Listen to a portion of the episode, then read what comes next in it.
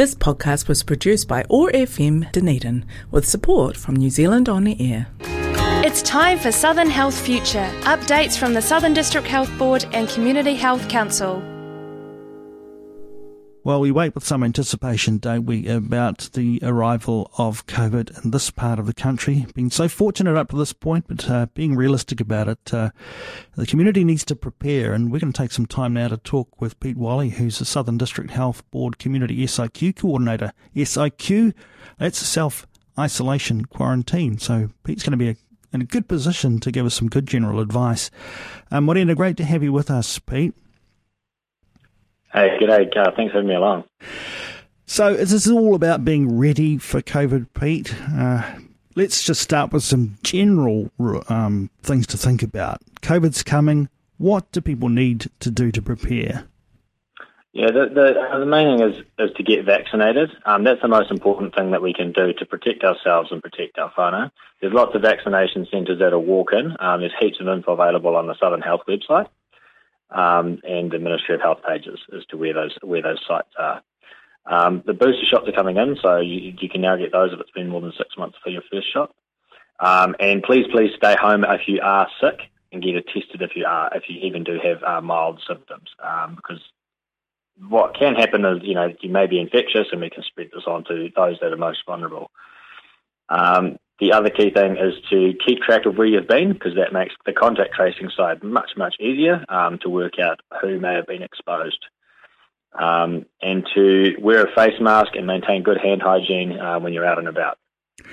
That all uh, is very familiar messaging, isn't it? And we should have that well ingrained by now. But perhaps, just perhaps, um, the the sobering reality that we're seeing uh, uh small out outbreaks um, now start to spread to other parts of the country, it's perhaps a bit of a reminder that we should take all these things very seriously and get back into good habits if we can. Um, now, the next question so, what happens if you do have a, a COVID test? What happens after that?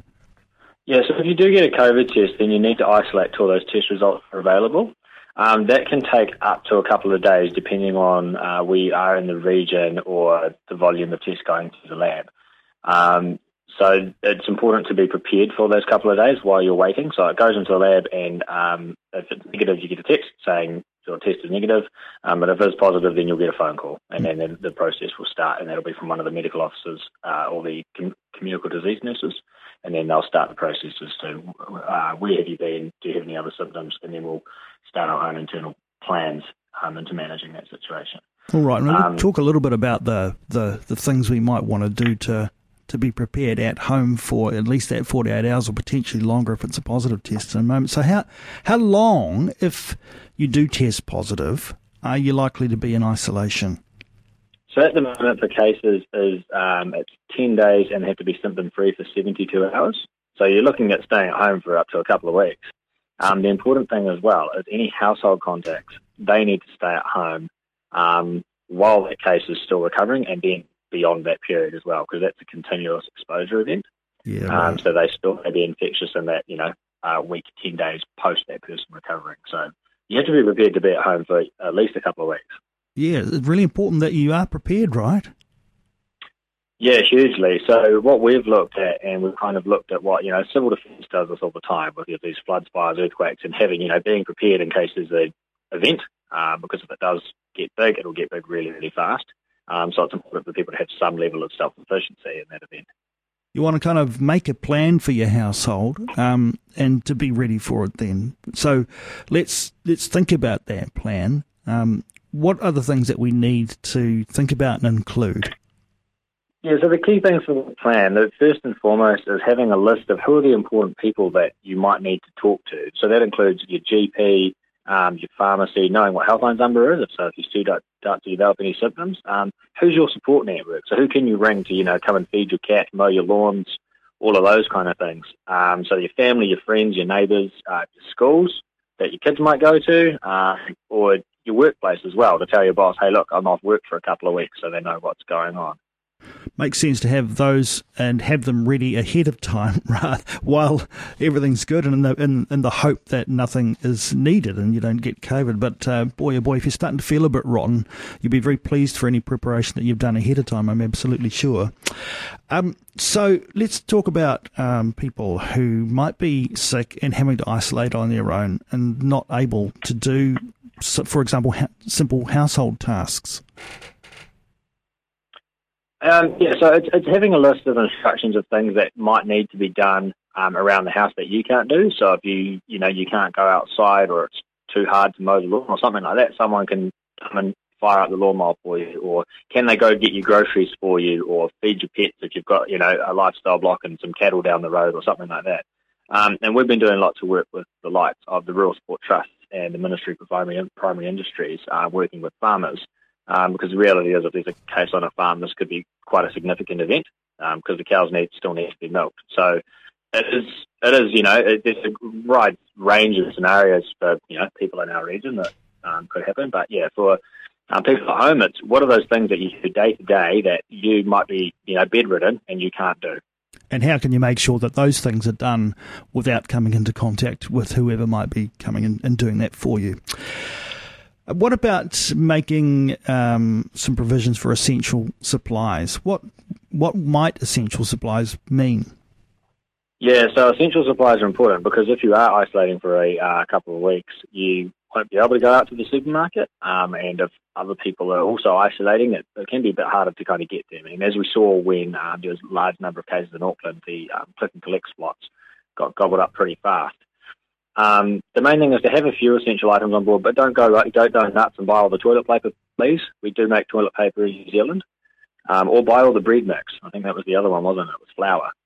Um, so the key things to stock up on, and this is all on the Southern Health website, is things like any food, so dried food um, like pasta and rice, or anything that's canned that's preserved for a long time.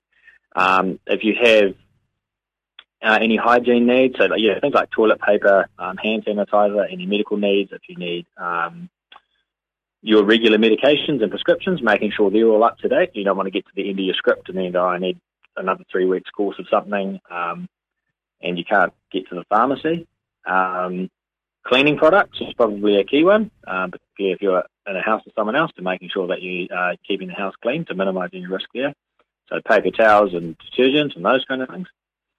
Um, and yeah, probably you know you're going to be stuck inside for a while, which um, can be pretty hard work. So something to get you entertained. If you've got a project you can do, or a good book to read, or um, something to watch on TV that you can catch up on, that's probably key as well because you know that's a long time to stay in and stay inside and not have any contact with anyone. Now, of course, there are many different scenarios for anyone who might find themselves in this position. So, you know, great to have a good comprehensive list of some of the basic things that we want to make sure we're taking care of for a what if scenario. Um, what about, you know, those things that we might be responsible for that you're necessarily going to make have to make alternative arrangements for, for example, if you're needing to care for other people, so forth? Yeah, that's probably a key one to think of now. And there's a lot of things we probably do day to day that we don't really think of. Is like, you know, do you look after the neighbour down the road and get your mail for them or something like that? Or do you have childcare uh, arrangements and need someone else to look after your kids? Um, are there any dependents? Are you looking after a um, sick or elderly grandparent, something like that? Um, so having having a plan in place that if you are unavailable, who else can fill in um, and do it, you know, fairly short notice and put potentially out for a week or so. Um, so those, those things are key. The other thing is talking to your employer um, and knowing, you know, what is the what is most employers are pretty good at have their own plans in place as to um, am I able to work from home, um, and if not, what what is the next alternative um, solution? And again, uh, it's the time to have those conversations is right now, isn't it? When um, uh, hopefully, everyone is well, got a clear mind, got a little bit of a window of opportunity to think about all of this stuff clearly. And I guess once you've done that, you can kind of put it to bed and know that you've uh, you've discussed all of this stuff with with the key people in your life and the key organisations that you have contact with. Maybe one of the other things that people need to think about too, uh, if they do necessarily need to self isolate, is just keeping themselves uh, m- mentally well, and, uh, that would include keeping yourself busy and distracted and entertained, right? Yeah, absolutely. That's probably the key one. So um, nowadays we're pretty fortunate with all the technology. We can connect with people from all around the world. So you can still talk to people. You can still use, you know, the powers of Zoom and Facebook to talk to each other and connect with people. You don't have to um, shut yourself off completely. But it's yeah, it's um, it's keeping yourself occupied and keeping yourself busy. So um, particularly, you know, if you know you have kids in the house as well that are isolating with you, is how are you going to keep keeping them occupied as well because they can't go out and about.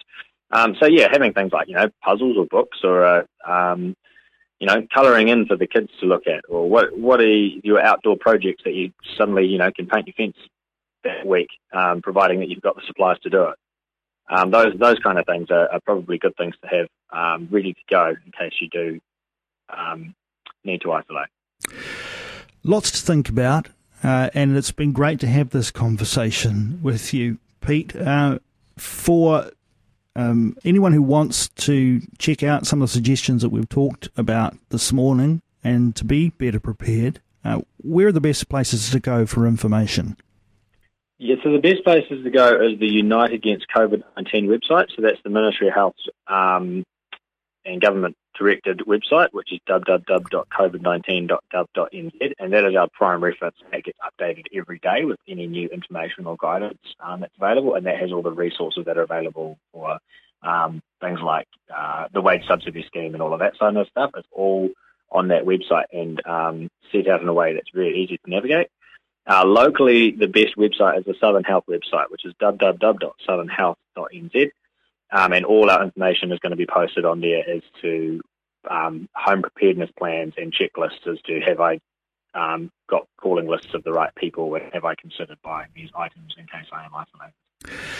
Pete Whalley, uh, Southern DHB Community uh, Self Isolation Quarantine Coordination Manager. Thanks so much for taking some time to join us, Pete. I know all of this stuff you've been thinking about very carefully, and uh, let's hope that uh, it won't be for too many of us in this community that uh, needs to apply all of what we've learned today. But uh, best to be prepared. Thanks so much. Cool. Thanks for having me along. This podcast was produced by OAR FM Dunedin with support from New Zealand On the Air.